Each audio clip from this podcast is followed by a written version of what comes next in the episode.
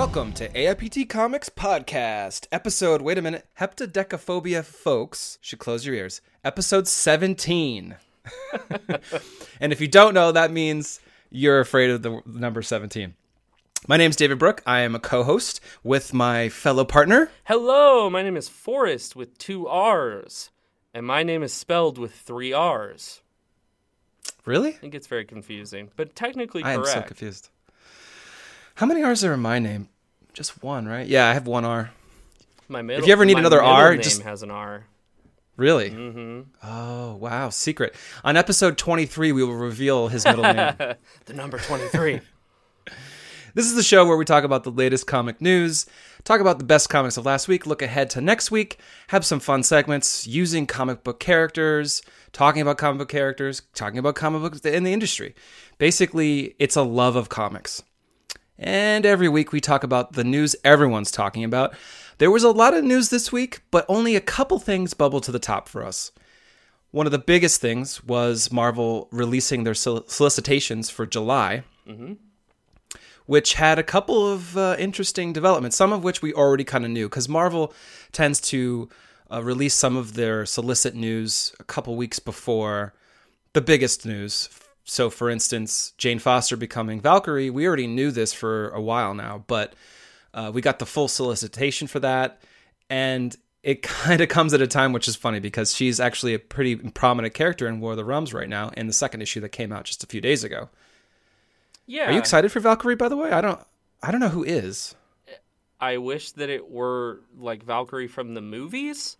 Yeah. Um, it's interesting. Like, there's this woman of color that is so Right. so popular in the movies. Like Tessa Thompson is amazing, and everyone loves her, and everyone loves the relationship she has with Brie Larson on Twitter and stuff. Jane Foster not as popular in the movies, and Right. you know this is kind of indicative of the split between the movies and the comics, I guess.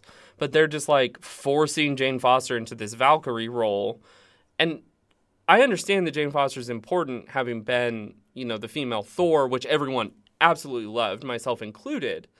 But it seems weird to me. Like, can she just be a new character? Does she have to be taking over these mantles for other characters constantly? It seems, I don't know, like coloring in the lines with Jane Foster rather than Jane Foster being her own character. Right. I don't know. And it's strange. Forrest is sort of referencing um, the fact that a character died in epi- uh, episode in issue number two of War of the Realms. Mm-hmm. Uh, so we assume Jane is taking over that that helm. Yeah. But yeah, it's I don't know. It, it's really cool to see how Jane is still a hero even in human form. Right? She doesn't have powers right now. Yeah, yeah, no, And- I like her a, a lot. A lot of people thought they were killing the original Valkyrie because they wanted to replace her with a a version that looks more like the the movie version, which I would have liked more than this, because I think that they should be separate characters. It is being written by Jason Aaron and Al Ewing, so we I mean, we're pretty much guaranteed it's going to be a solid solidly written book. Yeah. And the artist is Cafu. I've never heard of this person. Oh, neither have I. Interesting. Hmm. I mean, I'm looking forward to it. I think anything from Al Ewing and Jason Aaron is a, a buy from me. Um, I also think having an artist attached to a book written by them is probably a vote of confidence from Marvel. So, regardless of the fact that neither of us have heard of them, um, I think it's going to be amazing. I just, it seems like a missed opportunity to me. That makes sense. So probably the news that everyone's like going, "Wait, what?" and biting their fingernails about is uh, Uncanny X-Men ending. Yeah. Wait, it just started. It just restarted. Yeah.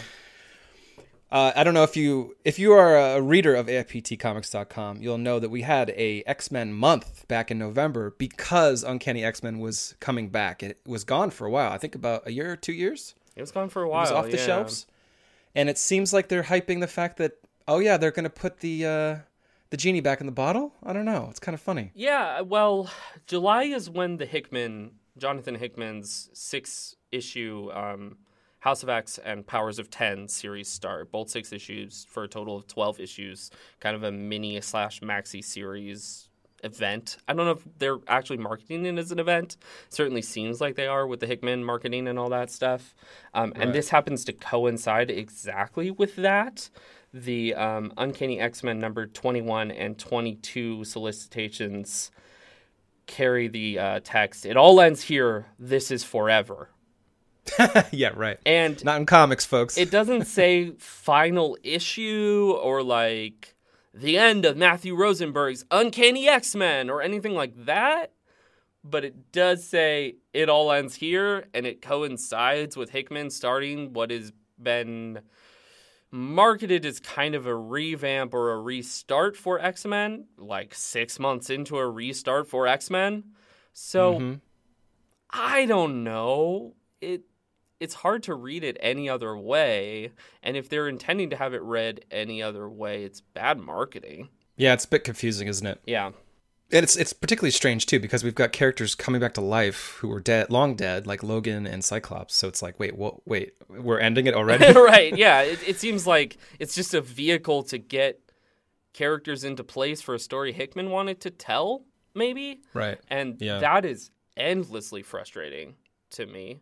Um, I I typically um, take a take a big issue with first or second issues over on the site when I review them. When I can tell that an, a writer is treading water essentially, or that they're just getting characters onto the chessboard. Right. There's no table setting. yeah, there's no inherently interesting hook to that. Rosenberg has done a really, really good job of actually making this story interesting.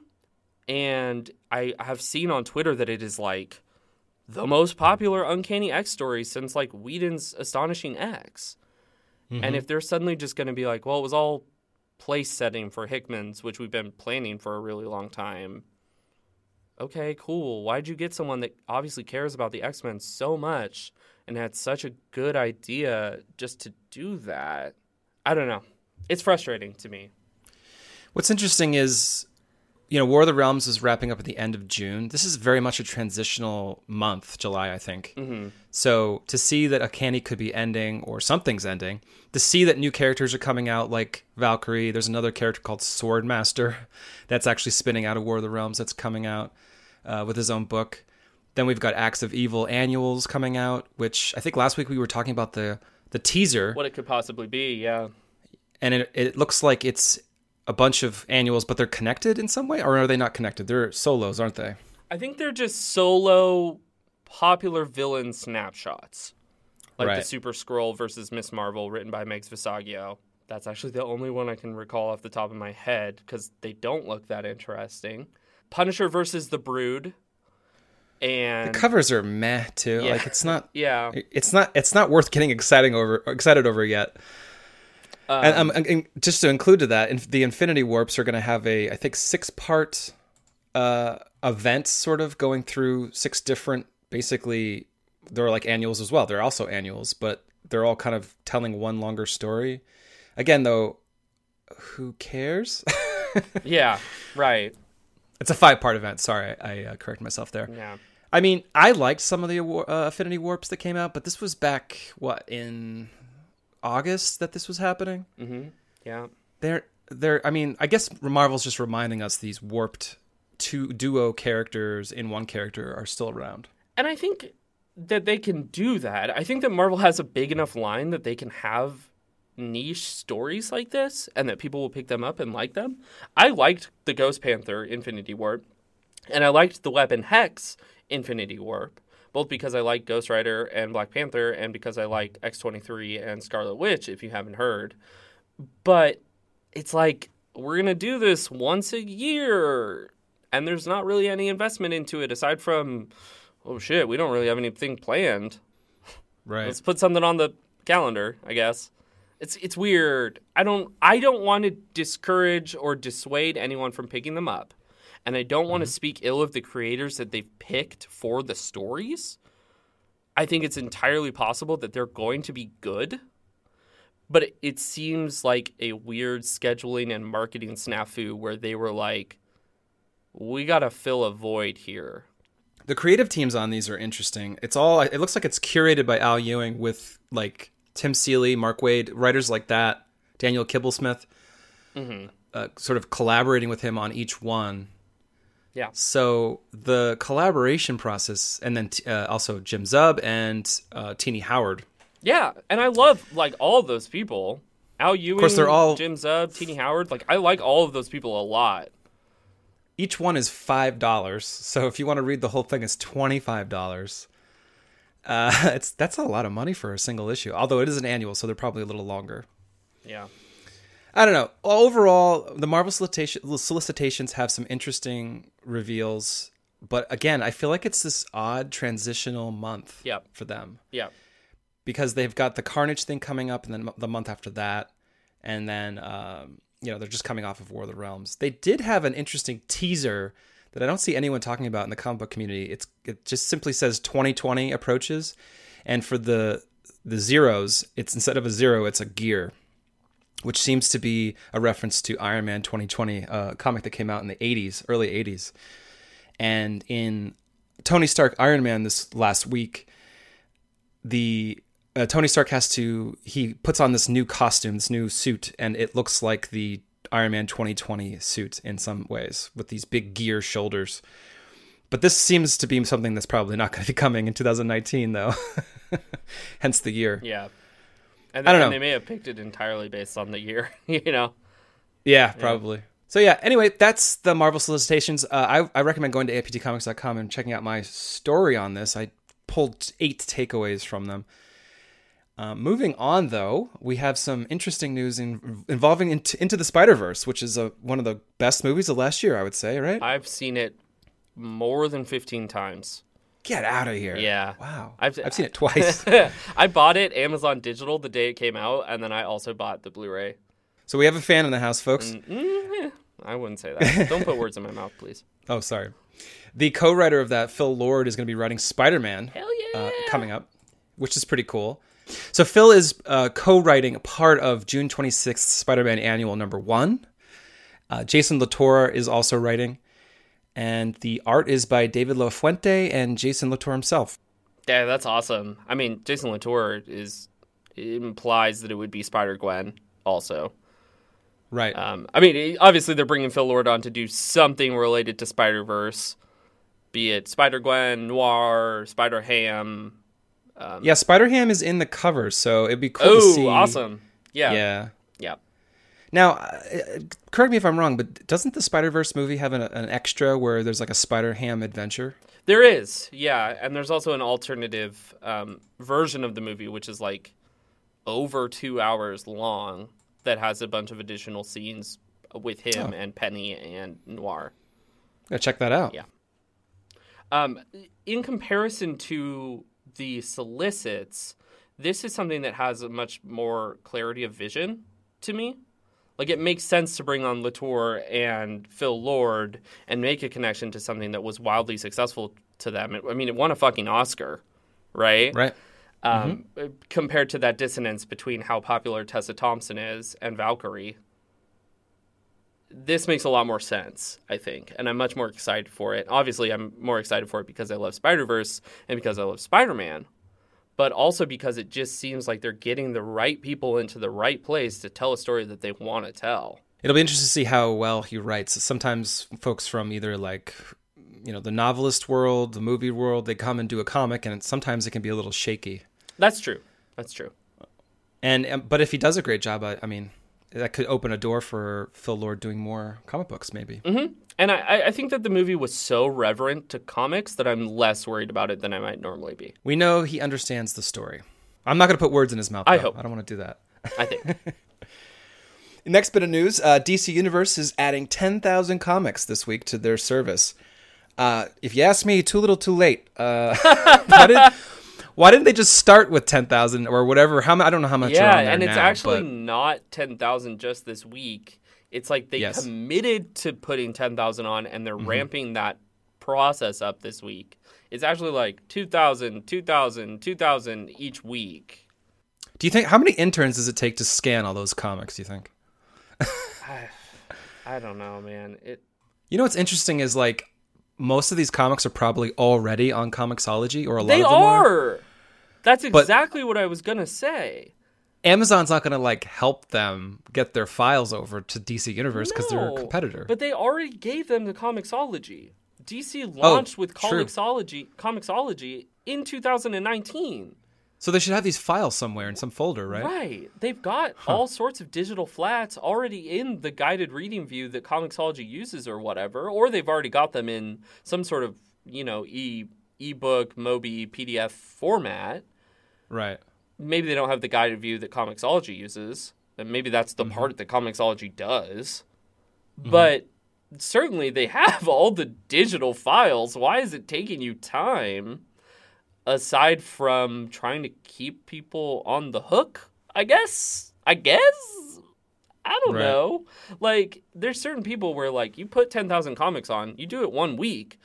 Certain people are going to stay on because they're like, oh shit, well, I found this series I want to read, and this one, and this one, and this one, and this one. And they're just going to stay on until they've read all those series. It doesn't matter when you put them on, you don't need to drip feed them. You know, it's interesting. I've, I've been wondering about DC Universe lately because D- D- Disney Plus came out with their pricing. Mm, mm-hmm. And obviously, Disney Plus doesn't have comics, but it does have all their shows that they're going to be producing right now, which include Marvel shows and, and Star Wars shows, Sure.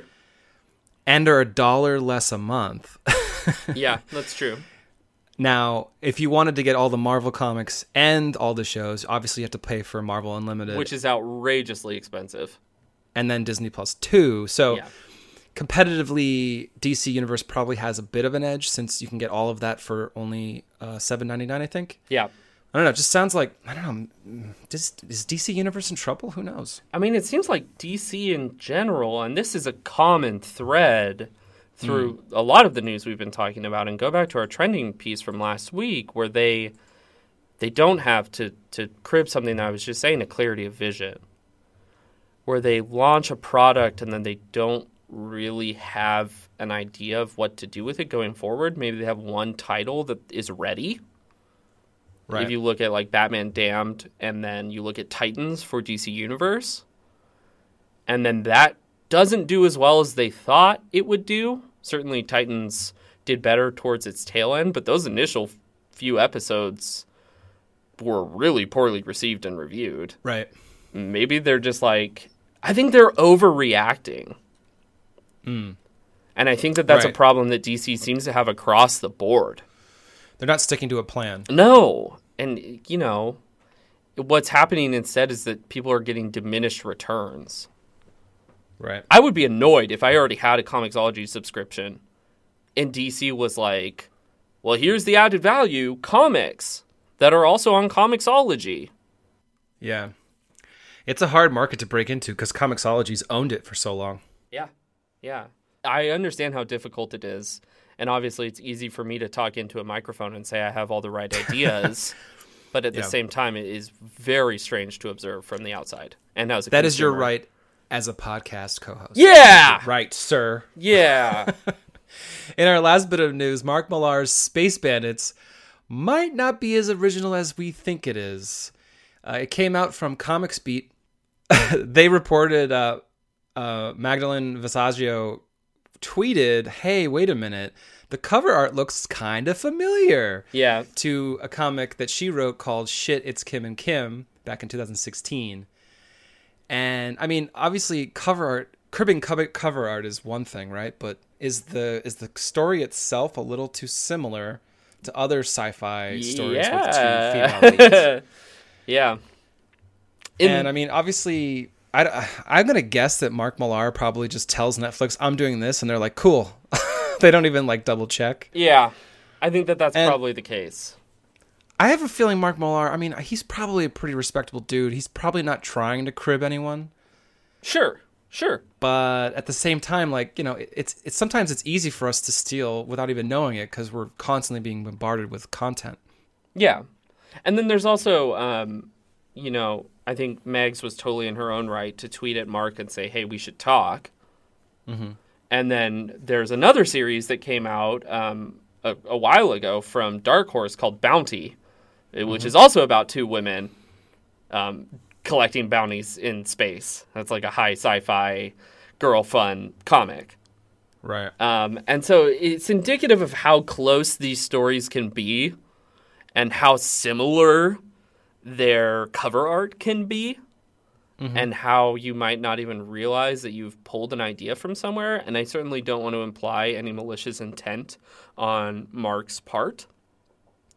But at the same time, he is entered into this partnership with Netflix where they have to be exceedingly careful because they're being sued for Stranger Things right now. They are why. There, don't know about this. um, there is a um, creator who has said that Netflix and the two showrunners, um, the Duff brothers, the Mm-hmm. Duff brothers behind Stranger Things, stole his idea. oh, oh yes, I think I did hear Yeah. this, but it hasn't really been a big thing in the news because it's still kind of ongoing, right? Yeah, so basically, Netflix and the Duff brothers asked to have it dismissed, and a court said no, it's going to go forward. Um, The interesting hook here is that I don't think that the original creator, and I may be wrong about this, I don't think that the original creator actually had anything drafted or produced. Um, and so I've seen a lot of creators on Twitter and on Facebook and in a couple of like artist communities that I'm in really concerned about this. Like, this is why we say you can't email us your ideas for our comics. Right, right, right. Because if you just have an idea and you send it to me and I see it, but I've already scripted something way down the line that's similar, mm-hmm. and then you think it's your idea that I acted on, you can sue me. Especially in America. Yeah, especially especially in America, right? And I don't know necessarily that Mark Millar has done that. I don't want to say that he has. I don't want to say that Mags Visaggio is saying that he has. I don't want to say that Dark Horse is going to eventually sue either of them. But I do want to say that you have to be conscious of how close things are to each other. And you have to do your due, due diligence when you create something. And I think that, especially so when big, big, big companies uh, like Netflix are involved, they have the resources to help you investigate the market and to investigate stories and to find what's out there. And that you have a duty to do so. Um, Yeah, ori- original IP is more valuable than ever, I would say, because of all these services, Right. All these publishers. There's more people telling stories than ever. Right, absolutely. And I, as much as I like Mark Millar, and I think that he has a right to have this Millar world thing with Netflix, which he has, you know, Prodigy is going to be a TV show, and it sounds like Space Bandits is too. I think that there's an opportunity to partner with Megs, who is a trans woman writing comics and creating comics, one of the characters of which in the series is a trans woman, for more representation. And mm-hmm. had they done their due diligence and found that, they may have just adapted it. But this is from his mind. He's the genius, right? And that's the that's the thing that bothers me in the end, I think. It's like You know, when Millar World came out, I was like, God, you have to have a bit of an ego to do that. yeah, Pull that off. right? And that's the inherent problem, I think. Right. It's like it's a revocation of the idea that other people have had similar ideas to you, but they have. Every story we read influences us, right? Yeah. You know, two stories influenced me that came out last week. Ooh. Yeah. Oh, I'm sorry. We're we're entering now the top books of last week segment that of our show. tell me, tell me who influenced our um, fans and critics first. Can you tell me that, Tim? I want you to tell me. Sorry. Tell me. Tell me. Tell me right now. Oh, so according to comicbookroundup.com, uh, the number one rated critic book was Little Bird number two with a 9.6 by Darcy Van, oh no, Poelgeest? Pol, Poelgeest and Ian Bertram. yeah. God, Oh, he's so our- good. At AIPTcomics.com, we had a reviewer actually gave it a high, high score with a 10, uh, Airy. And the the writer actually tweeted out uh, that he was like emotional over this review. He liked it so much. So good job, Ari. Uh, Ari. And uh, yeah, I haven't read it. I did flip through it last week. It looks really, really cool. I will read this in trade. Um, Yeah. I, I I make I know I say that a lot, but I'm making a blood pact with this podcast to read this in trade because I fucking love Ian Bertram. Yeah, it's highly visual, very, very, very cool, very different, very indie, and that's from Image Comics. And then the fan-rated book, the highest-rated book from fans, according to comicbookroundup.com, was Miles Morales Spider-Man number five with a 9.4. and that's written by Saladin Ahmed and Javi, and the art is by Javi Garrón. This is a series I actually reviewed the first two issues, and I think Ahmed is doing a fantastic job writing Miles and this part of Miles' life because now he's in boarding school. He's a little older, a little wiser, a little bit more of a hero, but still still a kid in some way. He's mm-hmm. still a teenager. Mm-hmm. He's still learning his ways. Yep. And in the first arc, there's like a Rhino team up. Yeah, it's so good. yeah, and yeah, the way he uh, writes Rhino is quite good too. I mean, obviously he's a villain, but in this moment, they're working together for a common cause. Yeah, cool. I really love the Miles being like, "Look, dude, I don't want to beat you up if you can help me," and Rhino being like, "Oh, okay, are you sure?" Right. like, most he's like, "Which Spider Man are you?" Most people don't say that. Are you like a kid or something? like, right, right. It's really yeah, good. It's really good. So definitely check those out. And I would and I just yeah. going back to that real quick. I would mm-hmm. say if you have seen Spider Verse and loved it, mm. but you don't know where to get started with Spider Man comics, start with this. That's a good. That's a it good is, take. Yeah, it is the best possible spin out I can think of for someone out of Spider Verse. It feels like the most organic connection from that. Right, and it's not tied to too much continuity. No, you know uh, too much to get into it. I would. You could maybe read a plot synopsis of Spider Geddon, which would, I guess, spoil what they might do in the movies coming up. But aside from that, you're you're good to go. Mm-hmm. Yep. Forrest, are you good to go to tell us your second pick for best comic of oh, last week? Oh, sure. Me? Me? I do. Okay. Um, Meet the Skrulls number three, written by Robbie Thompson with art by Niko Henrichon. Um, I've talked about why I like Meet the Skrulls number three, or I've talked about why I like Meet the Skrulls on this podcast before, so I'm not yep. going to talk at length about it. It continues to be a very authentically emotional and surprising comic that I think teases out a much bigger story than the story they're actually telling in the um, in the micro view uh, very well. Um, the father figure, the Skrull father figure, keeps having these flashbacks to something that happened on the Skrull homeworld, um, and that's been like ramping up, especially so throughout this issue. And to tell a story like in hindsight or in a macro view like that is very very difficult because you're doing this thing that's in media res where it's like flashing back to something where you're like wait is he having visions Mm. Is he like does he have precognition or something like that most of the time? He is an alien. right. And, and it's especially confusing when they're not people. Right. Um, and and sometimes I'm like really thrown by that in comics, but I think the way that Thompson has scripted it and the way that Henrichon has brought it to life is really really well done.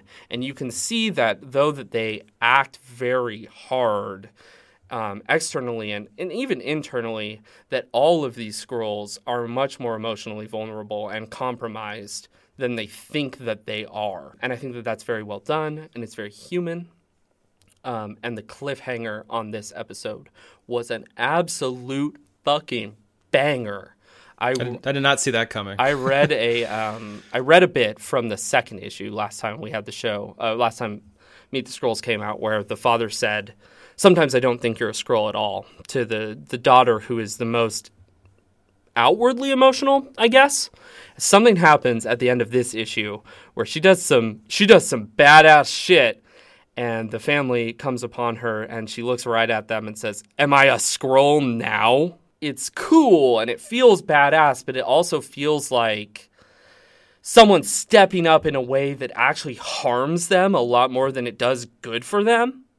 Right. They don't want to be this way, but they're doing it to prove something. Right. You know, the same way like gladiators or warrior races might do. And I think that that's the story that Thompson is trying to tell. Um, and it, it's very, very good. Yeah, I also like this issue as well. Um, I can't wait to see where it goes. Do we know if how many issues it's going to be? It's supposed to be five five issues, or almost. Oh, um, oh, we're, pa- we're past the midpoint. This is past the midpoint, um, and I'm I'm really hoping that there's like a sequel series or something. I think it was the second issue we see the father mowing the lawn, and then like he's thinking about the time he was a Skrull in a spaceship, and I thought to myself, how does he handle using a push mower when he was once in a spaceship that could like probably Yeah. go light speed. Yeah. I could definitely see this being a really cool TV show on Disney Plus eventually. Yeah, I think so. It reminds me a lot of The Americans. Yes, exactly. Yep. Another sci-fi book, which is my second pick that came out last week, is High Level Number Three by Rob Sheridan and art by Barnaby Bagenda. This is from DC Vertigo. It's part of their big uh, reboot of sorts that they were hyping last year at San Diego Comic Con. And this third issue is very good at sort of fleshing out the world some more. The main character is currently trying to get this little girl f- up to high level, back to high level. She was kidnapped out of high level, and for some reason they need to get her back. And she also has like superpowers where she can like find secret stores of weapons and open doors, electric doors that haven't opened in hundreds of years. She's only like I think she's only like 7 or 8 years old. This issue it starts to like show you the flora and fauna of the world. It shows you how people are living. It's definitely got a bit of a Mad Max feel to how things are run down. Everyone lives basically in Canada now because of global warming and sea levels rising. And high levels actually, I think if you look at the map, it's around Alaska. And so they're on their way there. Obviously, people want to capture this little girl. She's got this ability to find very expensive weapons that they could be sold and, and used against people that are hidden from ancient wars. Hmm. Cool. Yeah, yeah, yeah, yeah. And uh, the the art is really good. It's very unique. It's very colorful. I like the colors a lot. And um, yeah, I, I'm I'm I'm very interested to see what happens when they get to high level because in the first issue, we basically get two different points of view on what high level could be. One thing, one person is like, oh, it's like heaven. Everyone is like fed and there's there's no war, there's no war, there's no worries. You're just kind of like in this Valhalla type thing. Yeah. yeah, like utopia. And then another person was like, "Oh no, no, it's not good. Like robots rule or whatever." And like we're all being chewed up and used as energy. Probably it's going to be the latter. Knowing this, uh, this is pretty, this is basically like a darker sci-fi sort of story. So I can imagine it getting really scary once they get to high level. But we'll see. Anyway, uh, I think it's highly enjoyable. Have you checked this out yet? I have not, but I will because the uh, writer Rob Sheridan worked with Nine Inch Nails, my favorite band, for a very long time. Yeah, I saw after Captain Marvel came out, he was commenting on how She wears a Nine Inch Nails shirt. and she could t- he could tell that she was uh, wearing a knockoff, not his original. Yeah. Yeah. so like joy and also frustration, I'm sure he had there. yeah.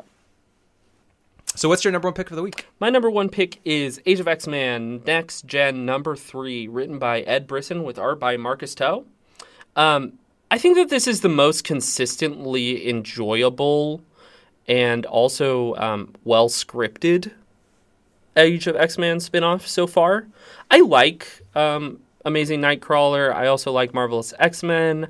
I think the other ones are fine. Um, I actually like Extremists as well. I think the other ones are fine. Um, This one has to also call back to the beginning a clarity of vision that I really, really enjoy.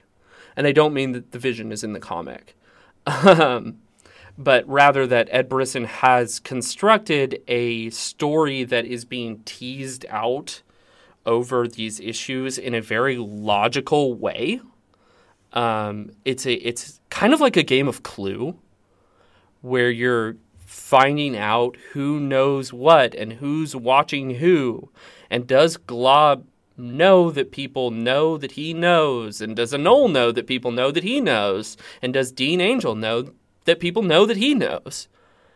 Um, and and there's there's this kind of like youth against the the old guard type thing that I really like a lot, and that I think that Brisson has carried over from Uncanny X Men Disassembled. There was a lot of tension between Armor and Rockslide and Anole and that wave of younger X Men in Disassembled, and it was actually my favorite part of those first 10 issues. There was this really difficult ebb and flow where they were telling Jean, like, you need to let us have a voice. You can't call us X Men and then say that we're not equal, you know? Um, and it, or that if we're students, at what point have we learned? At what point do we become teachers? And I feel like Next Gen is a really good continuation of that. Right, because they they were X Men, but now in this universe they're just students. back right? to students, right? Yeah. Which is actually how the X Men treat them in the quote unquote normal world. right. So it feels like a really good externalization of the way that the students feel and the way that the X-Men have actually always seen them and the way that a, that X-Man Nate Gray feels about them or has picked up on how the X-Men feel about them. Um, it really externalizes that tension super super well. And I also love that Glob has a group of chickens that he talks to. What are their names again? Uh, Gene is one of them. Gene Logan and um, Scott, I think. I think so. Yeah, yeah. Um, and I think that there's also an interesting like this utopia is broken angle with those chickens where pretty much every realization someone has had is while interfacing with nature. Oh, that's a good point. Um, they go out and they reflect and they talk to the chickens, and Glob is out there feeding the chickens. And that seems like a silly little throwaway joke, but they're actually out there kind of entering this meditative state where they're away from the propaganda and the buildings and the structure, the formalism of Nate Gray's creation, yeah. right? Um, Yeah. Well said. and whether or not that's intentional, it certainly still seems to work very well, um, and I like it. Yeah, because this is the second issue in a row where a character is outside with Glob talking to him at Yeah. length. Yeah, yep. Yeah. And and it was also in um, the Age of X Men Alpha. Glob was out in the garden when it was kind of implied that he knew what was going on still. right. Um, Right. And so there's a there's a commonality in the in that in that visual Mm-hmm. um, that I like a lot. You know, it's funny to mirror your pick. My pick is also in like an alternate reality, or the story is anyway. Spider-Man: Life Story Number Two by Chip Zdarsky and art by Mark Bagley, which is an Elseworlds tale about Spider-Man's life if it was taking place actually starting in the '60s, and he actually was growing uh, older in real time. So this story takes place in the '70s. Vietnam is still raging on. But what Zdarsky has done here is that he's basically saying, what if Vietnam affected this character way more than he than it did originally? And I don't even think Vietnam was involved in the original Spider-Man runs, right? Probably not. Not uh, like in the periphery. Yeah. Yeah. But then as we know, there's a sliding scale with the timeline in the main universe where, you know, Peter is still only what, 32, 33? Mm-hmm. But, you know, 60 years ago, he was he was still uh, you know, 16 or whatever. So anyway, this have you read this yet, Forrest? I have not. So, are, have you read the first one? I did. I did pick up the first one. and I liked it a lot. So the reason why this is my pick is Zdarsky's like taking all of this lore, all the stories that we know about Spider-Man, and sort of mixing it up and going, what would happen if Captain America went to Vietnam, fought, and realized he was on the wrong side, and started s- helping and saving each side. So he's like not even he's not fighting for the Viet Cong. He's not fighting for the Americans. He's sort of in the middle. And that's been going on for like 10 years when issue 2 picks up. Uh, not to spoil too much, but in the first two pages, we find out Flash Thompson's died, which affects Peter, obviously. He's married to Gwen Stacy. Again, we find this out in the first two pages. But as the story unfolds, we learn like Peter's working with some folks that you wouldn't, you'd be a little surprised by.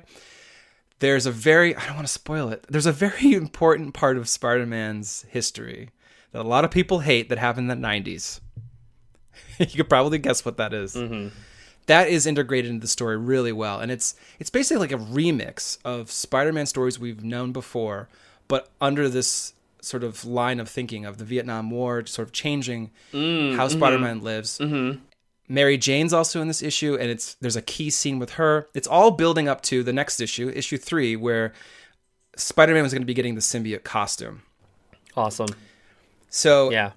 things have already shifted and changed by the time we get to issue three. So basically, what's interesting is the first issue was like a very slight change. I feel like, Yeah. I thought so too. but it's just snowballing. So issue two is like, whoa, things are really shifting. And by the time I finished the issue, and I said this in my review at AIPTcomics.com, I could see Zdarsky or another writer taking this universe and just exploring it even further because Zdarsky packs the second, second issue with a lot of really cool reveals, a lot of hints at what's going on uh, in the bigger universe, and it just it just makes your imagination run wild with this interesting new thread that he's sort of showing us.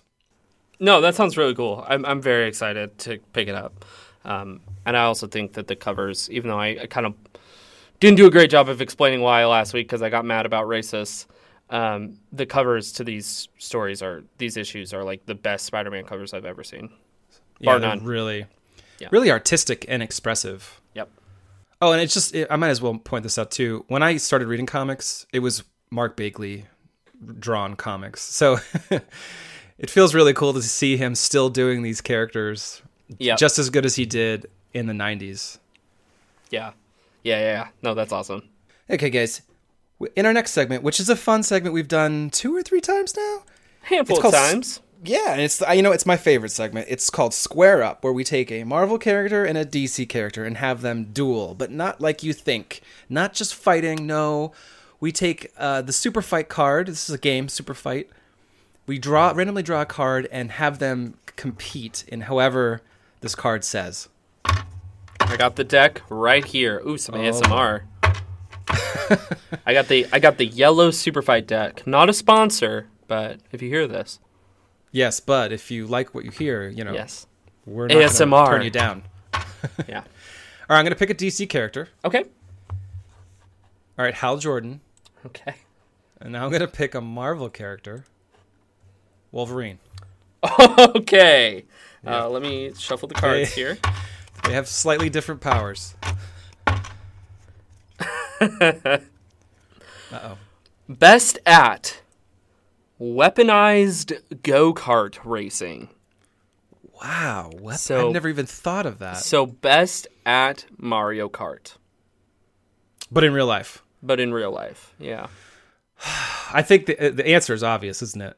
I mean, Green Lantern can create anything out of his ring and just use those as weapons against Wolverine. All he's got is claws. He only has arm distance to attack Green Lantern from his cart. Am I right? Or, am I right or am I right? Am I right?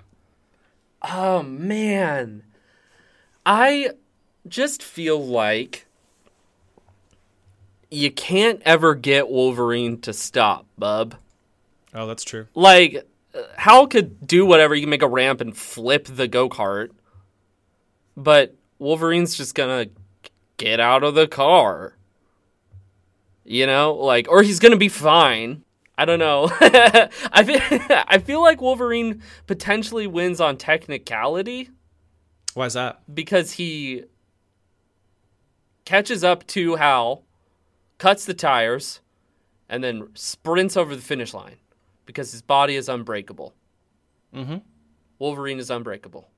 Also, he has a cowboy hat, and I like his cowboy hat. He does. He definitely has a better look than Green Lantern in his green lan- leotard. Is it Ryan Reynolds Green Lantern? Because I just want Wolverine to win if it's Ryan Reynolds Green Lantern. That would be a really good revenge for all the the knocks uh, Yeah, at Wolverine in the latest Deadpool movie. it would be really good revenge for a lot of things related to Ryan Reynolds Green Lantern. I think. I think the only way for this battle to work is if Adamantium can pierce a construct. Yeah, yeah. And I is there anything that says that it can't? But wait, we're forgetting something. What's that? Hal Jordan is a pilot. The guy knows. how Oh fuck. Yeah. yeah, right. So Wolverine. I don't think Wolverine, besides a motorcycle, uh, he doesn't have the kind of skills that Hal might have. He might be able to flip this freaking cart up in the air, do a 360, still land in front of. Yeah. It's tricky. Shit. I feel like Wolverine would have a cool car. Like I feel like Wolverine Oh, would see. have a cooler car, All style. but would not win. Mm-hmm. Yeah. Yeah. I just I'm gonna give really it to Hal like Jordan. Wolverine's super this yeehaw angle that he's leaning into right now. I like a lot. Yeah, yeah. And he's got better attitude. And I just really hate that Ryan Reynolds movie. like I don't know who I'm- likes it. I'm I'm playing my cards right he, out right now. I know Green Lantern would win, and I'm fine with that. But Yeah. I just want to get a final word in, which is one that Wolverine is cooler, Mm-hmm. and two, that movie's really bad. It's worse than Wolverine Origins. Oh, yeah. Yeah, I would say so. Yeah, And Logan had the best last movie, too. true. Because he got another chance. DC wins this week, folks. Mark it on your calendars. So, so, in our next segment, we're going to be talking about our top books for next week, the books we're looking forward to the most. I'm going to go first because I feel like it. Hit it. I can't wait for Doctor Strange number 13 by Mark Waid and Barry Kitson. The this is the second part of a story arc where basically Doctor Strange is fighting a magical Galactus. Okay, I kind of just spoiled the first issue in the arc, but issue number 13 out next week. It has like an old school look and feel. The art's not hyper detailed. It's more like 90s. It's it's the kind of art you would expect from a book that's basically celebrating Marvel's 80th year, which is going on all year. So it seems fitting. And on top of all this, Mark Waid in the first 13 issues now has or 12 issues so far has done a fabulous job making Doctor Strange awesome again. Like he's he doesn't have any magical issues. He can't he can still get it up. and literally can create magical weapons now because he knows how to forge magical weapons, which is so cool. Yeah, wavy. But in the first issue, he still fails against another magic uh, wielding Boy. alien. Mag- Did you say another boy? magic boy. Yeah. yeah, of another magic. boy. But in, in, in which is actually an inventive idea. This alien has like the magic of every magician of his race or something. Like he's like a super duper. Oh, he's like a uh, super scroll, but for magic. Yeah, exactly. He's like a Super-Skrull, but for the school of Harry Potter's magic for boys. And he shows up and he's like, Galactus killed my planet, so I'm gonna screw Galactus over. And Doctor Strange is like, dude, what? No. And he's like, I'm gonna send him to the mystical realm. And Doctor Strange is like, wait a minute, Galactus is a is a thing of science. He eats planets. He d- if you put him in there, we don't know what's gonna happen. I'm pretty sure we know what's gonna happen. He's going to probably start eating magical Earths or planets. Yeah, that's cool. And so it's kind of a cool new look at Galactus. Obviously, he's never really had this magic element added to him. And then, you know, obviously Doctor Strange, he's got his mojo back, but Mark Waid is very good at reminding him that his ego gets the best of him, and that's usually the thing that makes him fail 1st hmm So, and obviously Barry Kitson is a uh, obviously really important figure in comics over the years. Uh, the first issue was actually drawn by Scott Koblish, I think, but the solicits are saying, or the the summary that was sent out says Barry Kitson's doing the art. So I don't know what's going on with that. That's kind of a funny thing. Hmm. Anyway, Interesting. I recommend checking it out. Yeah, I've really liked. I really liked the uh, first trade of the Mark Waid Doctor Strange. I liked the uh, Art was so the good. Forge quite a bit. Yes, yes, yes, Very yes. Yes. My pick for the top book for next week is actually a, um, I believe it's a 64 page graphic novel. Um, so, not a single issue, not the kind of fare that we're normally picking. Um, it comes out from Aftershock Comics. It's written by Zac Thompson, one of the guys who are writing um, Age of X Men, Marvelous X Men right now. And it has art by Arjuna Susini. I'm sorry if I got your name wrong. It is called The Replacer. And it is a kind of retro horror story about a father who has a stroke and um, is is irrepar- is irreparably whatever the same Irreparably. irreparably different um, in terms of how he interacts with his family. Over the course of his interactions with his family, one of his children becomes convinced that he has actually been possessed or replaced by a otherworldly, demonic, alien, whatever figure called the Replacer. I I can't tell from the solicitation whether or not that's true. I actually just read this book right before this uh, Oh. podcast. Please don't tell me anything. um, I'm, I'm very, very excited for it. I saw Zac tweeting about it a while ago. Um, but I think it's indicative of the kind of stories that Zac likes telling, where um, the world is as we know it, but the world is as you know it, and everyone that you love is the same except for. Um, and I think that that's why Zac Thompson and Lonnie Nadler's Age of X Men Alpha and Age of X Men Marvelous X Men has been so interesting. Because it's like, what if everything you knew was the same and you took it all for granted and then something changed and you still felt that it was similar, but there was that nagging anxiety or pit in the bottom of your stomach that told you that something was wrong? Um, and how do you act on it without knowing that there's a right or wrong or a universal truth to that? You know, you can't Wikipedia or Google search, is my dad an alien? Right. Right? Um, and so there's some inherent horror to that. And there's some inherent emotional trauma that makes it very sad and very real and very relatable for people that have felt that way about family members that have been ill, that have taken ill, that have had things happen to them and been irreparably changed, um, be it by depression, uh, bipolar disorder, um, or a stroke, or any any number of things, right? Um, and and to do so in a way that externalizes that trauma and makes it a little bit alien, so that it's more digestible, is something that I think, in particular, comics does really really well. And I'm I'm very excited for it because I think Thompson has already shown that he's very good at writing things like that. It also has a very cool um, 80s VHS yeah. uh, cover. So Didn't uh, and Thompson said this is deeply personal to him. This story. mm, I had not seen that, but I, I would believe it just given the the idea at all. Yeah, the idea of it is is fascinating to me too. In that it could be like a coping mechanism a child would have if they had a parent that was really sick and there was a very scary, awful thing that happened. In this story, I think he, he has a stroke or something.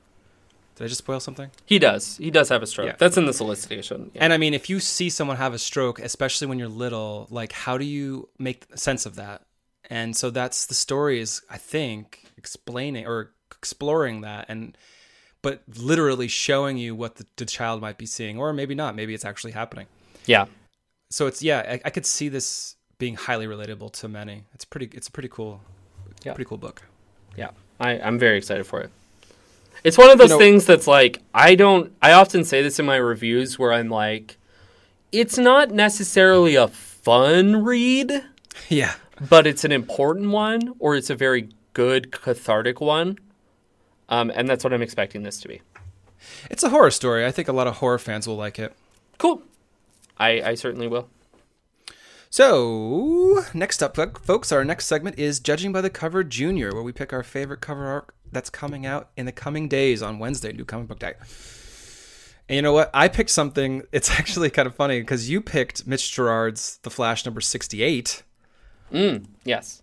and I'm picking Mitch Gerads' The Flash number 69 cover art. And it's Nice. It's, it's a little different. It's actually a lot different. It's it's very retro though. It's which is similar to the last issue uh, cover. This is a variant cover, and it's just splashed with color. It's really pretty. There's a car driving, and in the mirror you can see Flash's face. So Flash would feasibly be behind the car, so behind us from this viewpoint. But instead, in front of the mirror, we see Flash running. Right. Yeah. So he's so fast you see him in two places at once. It's pretty it's pretty dope. And the use of color makes it look like just streaks of energy. yeah. Um, but even the car is, is colored. It's almost like the whole world is electrified. It's really striking, which is why I like it so much. Uh, and I think it probably will sell more books. Yeah, no, Gerads is fantastic, and this cover is really, really cool. It's got like the half tones bleeding out of the light up at the top, and, and it's it's really cool. I like it. Yeah, the use of light is really cool. It looks almost real, even though it's not at all because of the use of light. Uh, the Flash is real. I've seen him. I've Oh, seen yeah? him one time. Did you did you was it a blink or you'll miss it moment? I've seen him one time. What's your uh, favorite cover for next week? Uh, my favorite cover is for an IDW book written by Barb, Bobby Curnow with cover art by Simon Gane for a book called Ghost Tree, um, which seems to be some sort of like horror book. I think it's about um, a kid returning home to um, pay homage to his family, and he gets caught up in interfacing with this like haunted ancestral tree. it, it sounds really cool. It sounds really spooky and again cathartic and emotional. And I don't, nothing is wrong in my life, but maybe that's just the kind of stories I'm interested in right now. Um, there is a lot of really fantastic blues and greens on this cover. I really, really like when um, creators do a fantastic job of working what I like to call within a 50 mile radius of themselves. So um, there's a figure in a robe, and it has these white, pale, inhuman, like stretched skin stretched too thin hands, and then it um, has this green taut robe pulled over um, a face, and it appears to be a normal skeleton, but it just has a hole for Yeah, the creepy. eye rather than like eyes and a mouth and a nose and everything. Um, and it's standing atop like this grassy knoll um, with vines and trees and stuff hanging over it. And then it has this um, nice kind of like obviously handwritten or hand um, markered font ghost tree on the right hand side of it. And everything aside from the white um, hands and the face is green or blue and they're all like within what I would say is again that 50 mile radius. But to work so closely in a palette and make everything feel so different and so um, dynamic and thought out is really, really difficult. And I think Gane has done a really good job of not making it look monochromatic or samey. I think it instead looks like um, considered and spooky. Yeah. Um, big words followed by a normal word, which is to say that ultimately, I think it looks spooky. Um, I really like it. I think it it tells a story and it's intriguing in a way that um, I'm not often intrigued by horror covers in so much as I am by this one because I find them a little gaudy or a little gory or a little extra. But this one goes for a quieter, more somber, but still um, intriguing angle. Yeah, it's it's got a creepy vibe to it. I really like how it all kind of frames the title Ghost Tree. You, the the environment on the bottom, the top, and then this figure. And it's interesting to me too. The the grass that he, this figure is standing on is sort of connected to the tree through the character, Yeah, putting this line. right. Yeah. It's really it's pleasing to the eye, but once you start to dig into it, you're like, wait, this is creepy. Right. Yeah. It. You know, initially I was like, "Oh my god, the guy has a hole for a face," and then I was like, you know, this is really visually pleasing, but also unsettling. Yeah. Um, and it's it's really hard to nail that. Like, those are two sides of the same coin, but it's really hard to get a quarter to land on its side so that it stands up, type thing. You know. Um, I, I think that's that's really cool. Yeah. Nice art. Pretty. Good. all the words we might have used in this last segment. Spooky. In our next segment, again, we are honoring art. It's called Panels of Purpose, which is actually a column that AIPTcomics.com ran for, gosh, over a year. Before that, it was um, what was the what was the column called? Damn it, um, Panels in Poor Taste, which was like the same column where we talked about the goriest, most offensive art of the week, and then we changed it to Panels of Purpose, which was to more celebrate the coolest art of the week, or sorry, month. It was a monthly column. And we're kind of bringing it back here on the podcast because I liked it. It's fun. And you know what? It's, there's some really strikingly good art sometimes. And it doesn't happen all the time, but when it does, you know it when you see it. And my pick That's is the from AIPT guarantee. guarantee. Boom. Stamp. My pick is from avengers no road home number 10 uh, the art is by sean izaakse and it is something else. The, this this issue i recommend reading this issue. Probably need to read the first nine issues of this uh, sort of mini series that was written by mark waid jim zub al ewing sean did uh, uh, most of the issues he didn't do all of them but he did this final one and i could see why he needed extra time probably to do this because he fills this book with Marvel heroes. I don't want to spoil it, it, but it involves Vision going up against this Greek goddess known as Nyx. And she's basically like, I am the god of shadow and darkness. You got nothing on me. And he's like, Well, wait a minute. You're actually quite weak. In that creativity and light and life, it all comes from bright light, like like the you know positivity in a sense. And in this amazing panel, which isn't really a panel actually, it's a double page spread, but I'm going to call it a panel.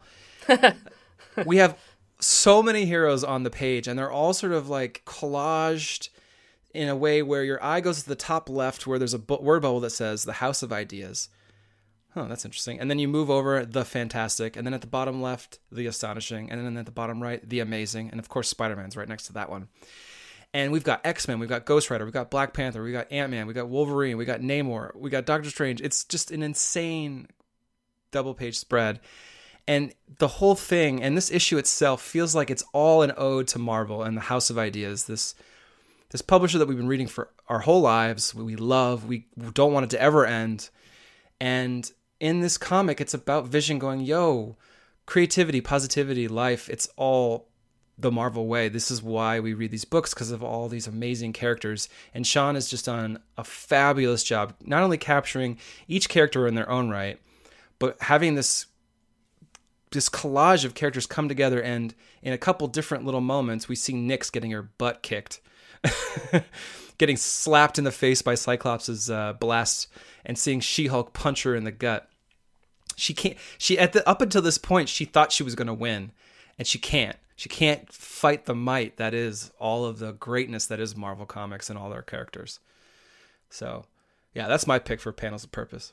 Okay. I had a really cool moment from War of the Realms number two that was artistic, but I didn't want to spoil it. So you're all Yeah. welcome. Um, I'm also picking a different ish uh, thing, a different panel from War of the Realms number two, though, written by Jason Aaron. You, you've got uh, Wolverine on the left hand side, appropriately short, not something that is always executed, y'all. That's true. Um, and I say y'all because he's got my favorite Logan outfit on, which is cowboy boots, tight blue denim jeans, a white t shirt, and what appears to be a straw cowboy hat on. and uh, to the right hand side is Punisher. And uh, piled up all around them are the dead bodies of dark elves um, because Malekith is waging war on Brooklyn. And uh, Punisher says, Wolverine, heard you were dead. And Wolverine says, Nah, just really drunk for a long time. How have things been with you, Frank? And uh, you look over to Punisher, and Punisher's holding up his gun, and he says, I'm reloaded. and Wolverine returns, Right, good catching up. It's two simple men doing the simplest thing right? possible. Like, and, and this is in the midst of like all out hell throughout this issue. Like, it is one of the edgiest, goriest issues I've seen from what is like a mainline event Marvel book in a while. Um, And these dudes are just taking a little breather. You know, uh, standing standing in the wreckage of what they do very well. Um, but it, it really indicates that Aaron gets these characters. You know, um, and I, I also just there's there's a little bubble with Wolverine with the cowboy hat on at the beginning of every issue of War of the Realms. And, and maybe no one finds this as funny or as interesting as I do. And I know it's from Infinity Watch and all the other stuff, but that little cowboy hat, like every fucking time I see it, I go, yeehaw. Like, it's so good. Um, it just, you know, Frank and Logan would not say anything else to each other. And to Right. Write each other. and to write any more than that, I would be like, mm, nope, you messed up.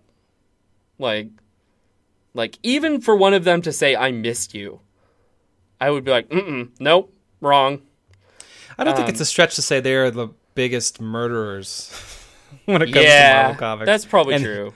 And heroes, I guess Yeah, you'd also call them. um, and uh, uh, I, I think Aaron really nailed it. I- Yeah, I they, like- they're a great part of the. Of, I, I'm actually glad that Punisher's so important to War of the Realms because he could easily have been forgotten considering the villains are so powerful. can't stop guns. One of the dark elves actually says that they're weak Yeah. to iron, and he has so much. Right. Yeah. right. Um, That's so funny. yeah, I, you know, it's good. It, it feels right. I like when people get it. Yeah, Aaron definitely has a really good grip of these heroes too. Like they're all sound and act as they should. So, guys, it's the end of our show, and we have one more segment, and it's the off topic top shelf. And today it's my chance to tell you about something I'm really enjoying right now, and it's HBO's Barry. It's in their second season. It stars Bill Hader as a hitman who doesn't want to be a hitman anymore. He killed enough. He's sick of it. He wants to be an actor, and he's in an acting class. Uh, Henry Winkler's acting class. His name is Cousineau in the show. And I've been reviewing this for AIPTcomics.com. I can say I watched tonight's episode already and reviewed it. and it's it's a banger. It's really good episode. Basically, I like to compare the show to Breaking Bad in that it manages to be funny and dramatic and deeply emotional with its characters. Cool, But yeah. it's it's a little less serious as Breaking Bad. People aren't when they get murdered, it's more for comedic relief rather than, oh man, that guy's a badass. You know what I mean? It's not glorifying violence at all. It's not glorifying being a, a bad person because really it's the other side of it. Barry, the main character, wants to be a good person, wants to stop murdering, wants to just be normal. And it's really hard because not only was he in the war in Afghanistan as a soldier and seen some shit and killed some people, but you know he carried that lifestyle to back to America as a hitman, and he's finally trying to plant some roots and get out of it. But like many movies and TV shows we've seen where people are trying to get out of it, get out of that gangster lifestyle, the the uh, illegal lifestyle, it's too hard. It's it's almost impossible. yeah, and I actually- cool. I got to interview one of the actors who plays probably the funniest character in the show. His name's uh, Noho Hank, the character. The actor is Anthony Carrigan. Um, I got to interview him a week ago or so, and we got to talk about Barry. And I highly recommend you check out the interview because he actually, I actually asked him about superhero stuff a little bit because he's actually played the Mist in the Flash show, and he he played Victor Zsasz in the in in uh, Gotham. Zsa Zsa Gabor. Yeah, he is. Uh, he's solid. He's just so funny. So anyway, yeah, I recommend Barry.